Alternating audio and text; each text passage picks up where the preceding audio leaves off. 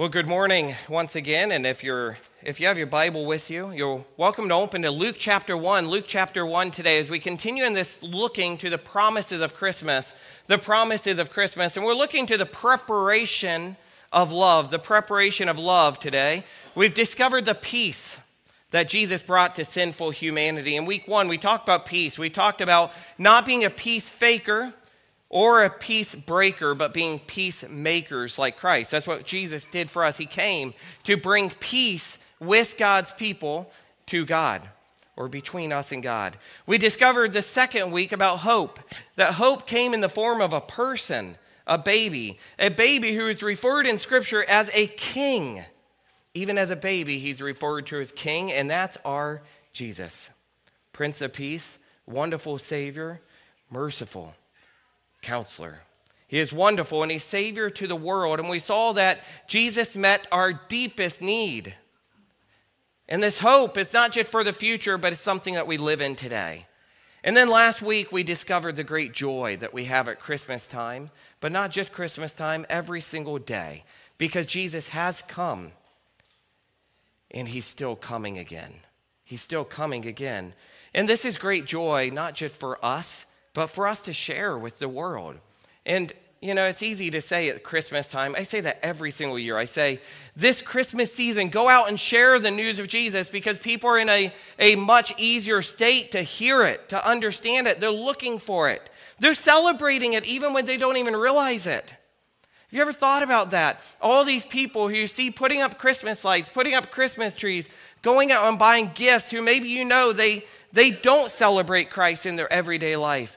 You have a unique opportunity to say, Why do you celebrate Christmas?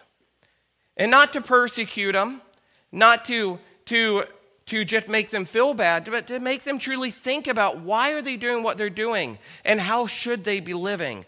But here's the fallacy with all of that, and I'm saying I'm the one that has been saying that. We often stop after Christmas until Easter comes and then we say, oh, we got another easy holiday to talk about. But why don't we talk about these things all the time? I love Christmas music. I love hearing the, the worship team up here celebrating with these Christmas carols, these hymns, these songs, spiritual songs of truth. But we don't just sing songs about Jesus one season a year, we sing them every single week. So let's talk about it every single week. Thank you to the worship team. Today we move forward and we discover Christmas hope, this promised hope. Love was born in the world in the form of a baby in a manger. And that baby was Jesus, God's Son, Emmanuel, God with us. Now, as we talked about, there's, there's this depiction of this love all around us. We see the Christmas season and we see the lights, we see the trees, we see the gifts, which we must translate to the world and say, This is why we celebrate. We celebrate because of Jesus. But we also see it in many other forms. And just one of these things that I talk about every year, and I just love it, is nativity scenes. Now, we didn't get ours at the church set up this year, and that's on me, but I do know that many of you have a nativity scene set up in your own houses. Or maybe see them at a store, at a relative, at a, at a grandmother's house, a mother, a father, a sister, a brother. And nativity scenes are wonderful. But what is a nativity scene? Why do we put them up, anyways? Let me explain a little bit. The word nativity comes from the Latin word, word meaning birth. In the nativity scene that we set out each year is a depiction of not just any birth, but the birth of the King of Kings, Prince of Peace, Wonderful Counselor, Merciful Savior, Jesus Christ. In these nativity scenes, they celebrate the whole scene that would be surrounding Jesus at his birth. You often see his mother, his earthly father, you'll see animals, you'll see shepherds, you'll see angels, and depending on how accurate you are to the depiction of the nativity scene of that day, you might even see wise men. Now, Maybe they're right next to the stable. Maybe you're ones that put them far off because it would have been probably a, a while before they got there. But either way, you see all these characters. But what you should always notice is Jesus is at the center. because he's the focus of this birth. He is who we are preparing for. He is who we're celebrating with the nativity scene. Now, here's another great thing to think about with that. Many people do not put Jesus in there at all until tomorrow. Because the whole point of this nativity scene, if you really want to get down to it, is the fact that you're preparing for Christmas. You're preparing for this great birth. You're preparing to celebrate the birth of Christ the Messiah. You know, in our life today, we have another similar thing, which we often do to celebrate the coming of a newborn baby. Maybe you've heard of this thing. It's called gender reveal parties. And let me tell you, people spend a lot of money on these gender reveal parties. I've read some extremes of people spending not just hundreds of dollars, not just thousands of dollars, but tens of thousands of dollars on a gender reveal party. It used to be the big thing was an announcement of the birth. And we all celebrate. And then it was the baby showers, which is great also and very needed coming from a father. It's, it's great. We love those baby showers to bring the diapers and the clothes and everything else to help us. But now the big thing is also these gender reveal parties where you get to celebrate the sex of the baby. Now, let me tell you how this happens.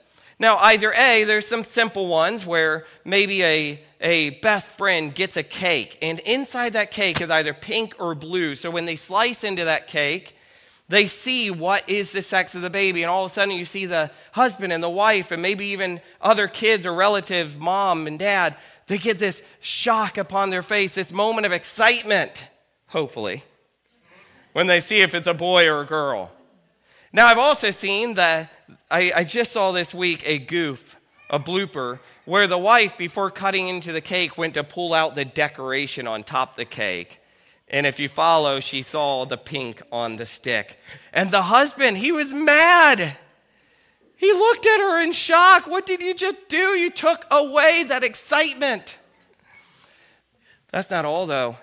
People fill balloons and release balloons, pink or blue, into the sky. People fill boxes of tannerite and blow it up with a gun, shooting it. That's one of my favorites. I haven't done it.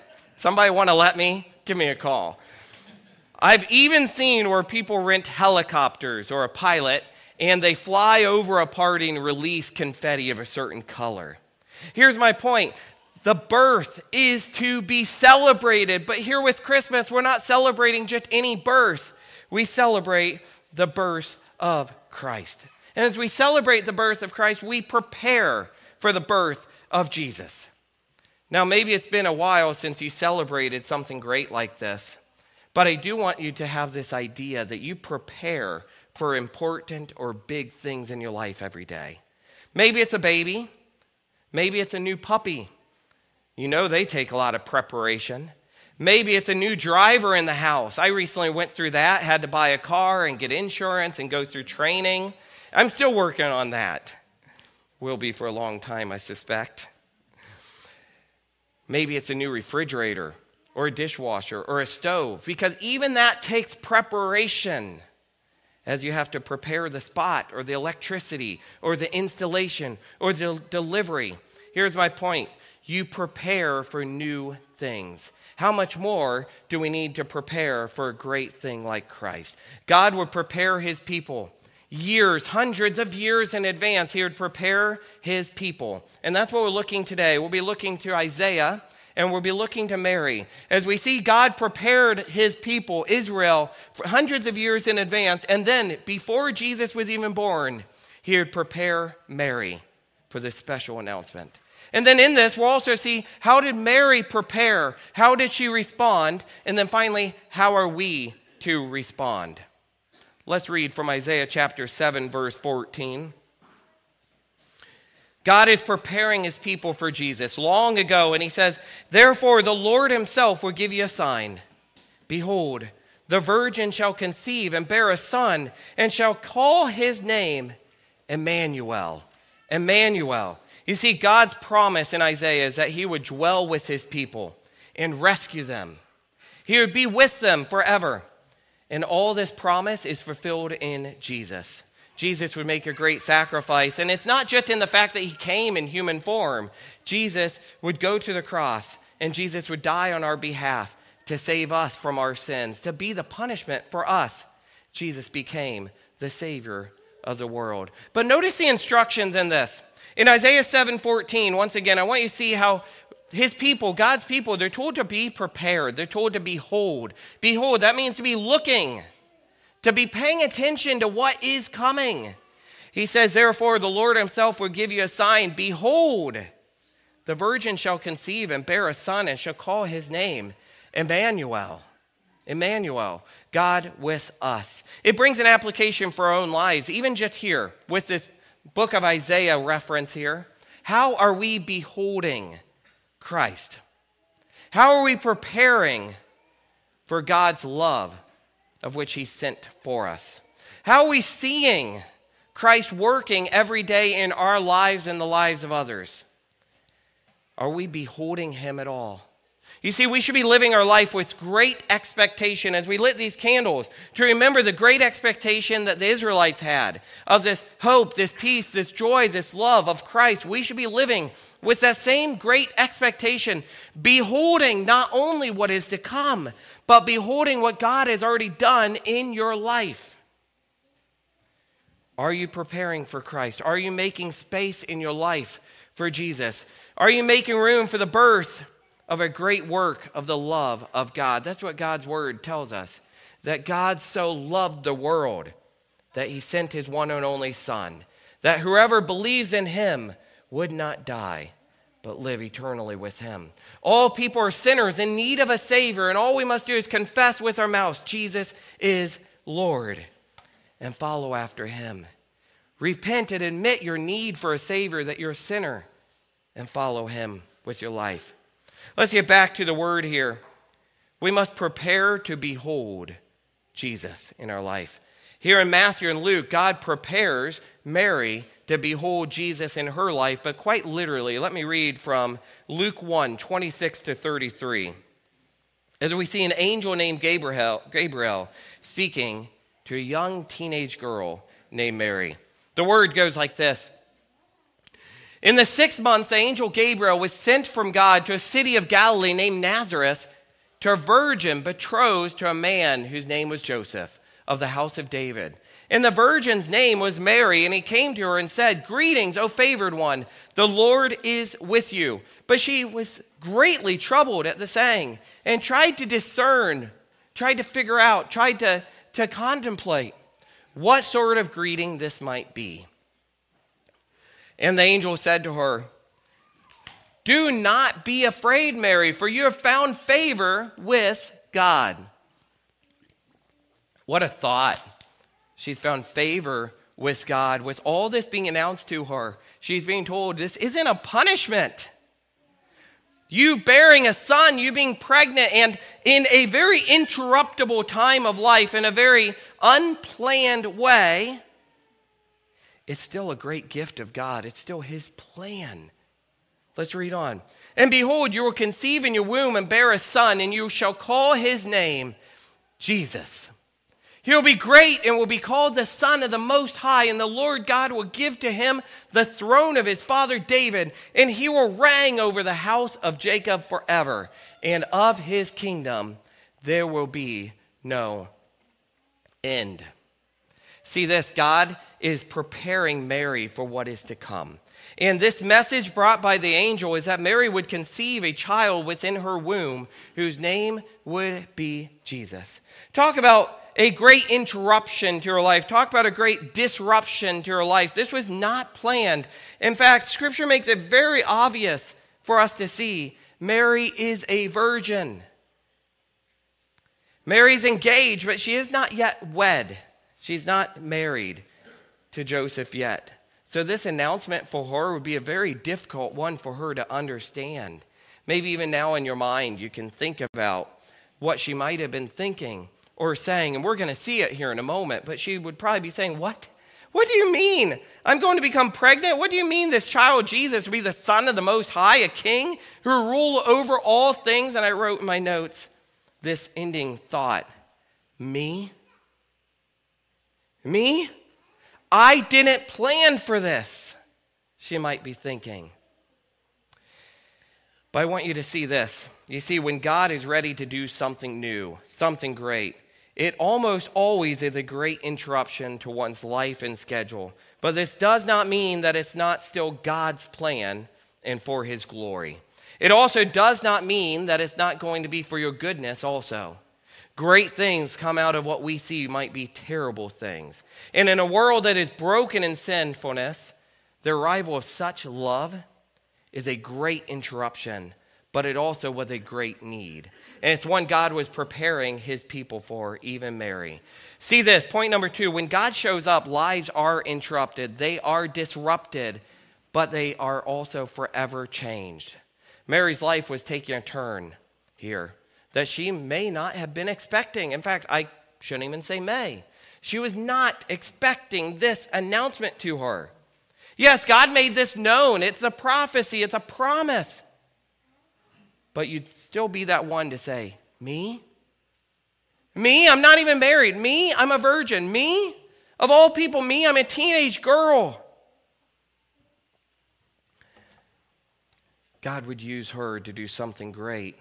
And God also wants to use all of us to do something great today, too. But are we willing? Are we being submissive like Mary. Let's move forward in the notes here. Mary's life would take a turn. It would be a great disruption. It would be an interruption to her life. Well, let's talk about disruptions, interruptions to lives today and back then. Joseph, think about Joseph. His fiancee suddenly pregnant, but not with his baby. How do you explain this to your friends, to your family? Talk about disruption and interruption. Mary says, An angel of God told me this. Well, that'd still be hard to believe, wouldn't it? And we know from Scripture Joseph would have his own dream here, his own, his own speaking from God. Well, let's talk a step further. The political power of the day, King Herod.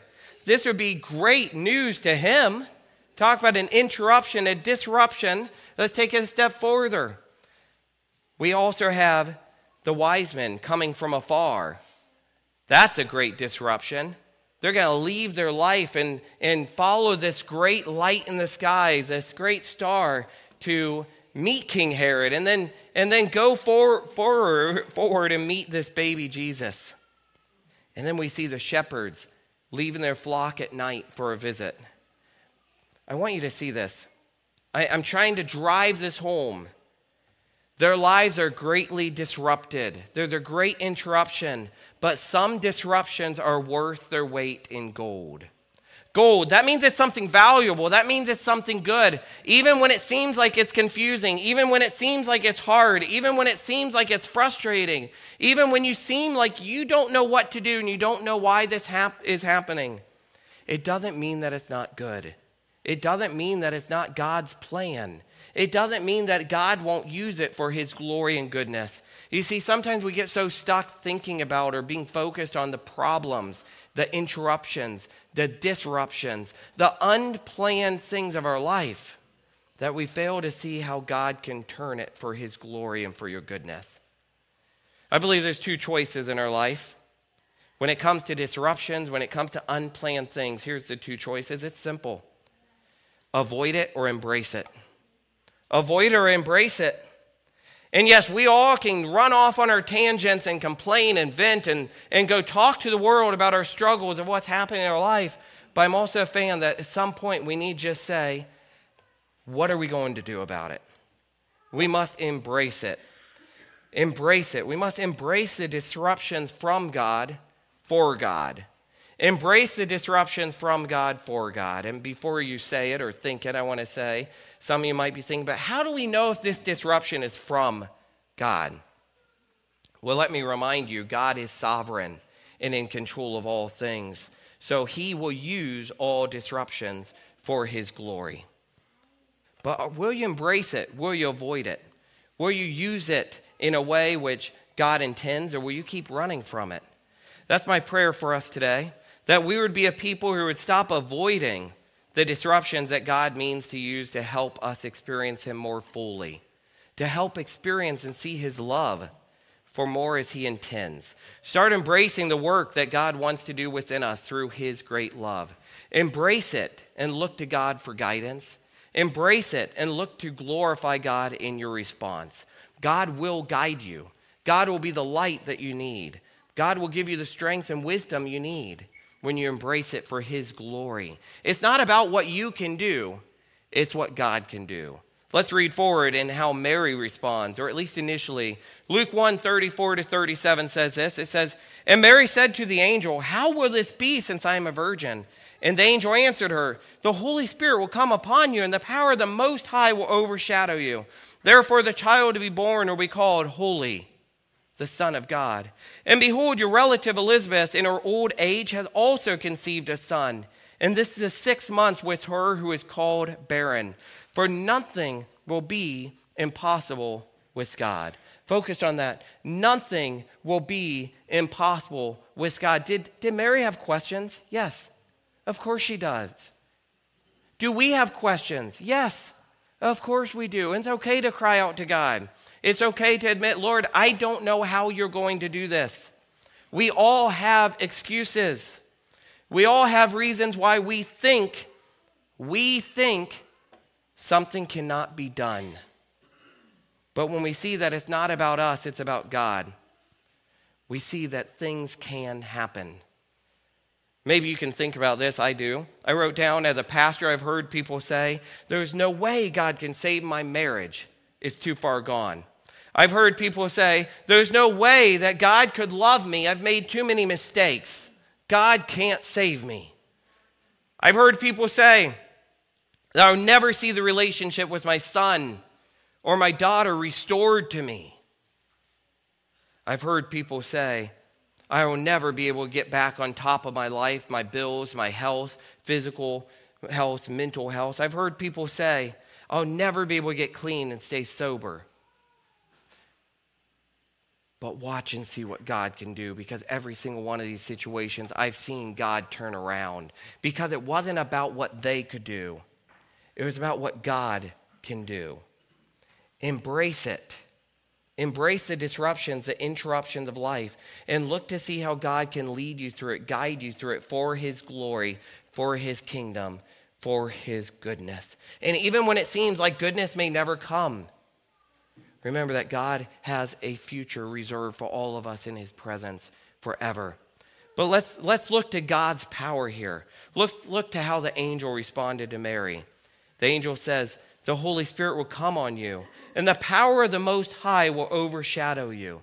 You see, it's essentially like he was saying, you see, Mary, what is impossible with man is possible with God.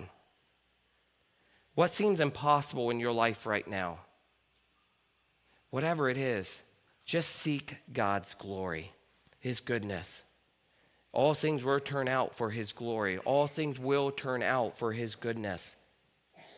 We must remember what God can do in us for his glory. I want to say that again. We must remember what God can do in us for his glory. It's not about what we can do, it's about what he can do in us for us. And we're the benefactors. What a great joy we have. God is with us. Through the love of God expressed in Christ's miraculous birth, anything is possible. Through God's plan, miraculous things would happen then, and miraculous things still happen today. The nativity scene, this great birth, changed the world 2,000 years ago, and it's still changing lives. Has your life been changed by Jesus? If not, trust Him today. Cry out to Jesus to save you. Confess Jesus is Lord. Maybe you're struggling today with things in your life which you just don't know how they can be fixed. Stop looking to your power. Pray for God's power and pray for him to help you help see you through it. Even if it means every day is a battle. See that one word, Emmanuel, God with us. You're never alone. God wants to burst something new within you today and every day. And He wants to use you to also spread this news to other people every day. It's not about your sex, it's not about your age, it's not about your qualification or your equipping. It's about Him. It's about Him. So some days we must tell ourselves to deal with it, step up and deal with it, embrace it, stop avoiding it, embrace it. all for God's glory. Look to see what God has given you. Look to see how God has blessed you. And look to see how He has not left you. He's with you, He's with us all. Praise God for the nativity scene. Praise God for the promises of Christmas. Praise God for His hope, His peace, His joy, His love in Jesus. I think we need to pay attention to Mary's response before we close. In Luke 138, Mary said, Behold, I am the servant of the Lord. Let it be to, uh, according to your word. And the angel departed from her. That's Mary's response. It's one of surrender, of submission to God. She says, Behold, I am a servant of God. How about us? How do you respond to interruptions, to disruptions, to struggles? How do you respond when things just aren't going your way? I know how I sinfully so often respond. It's not to say, it's not always to say, Lord, I am yours.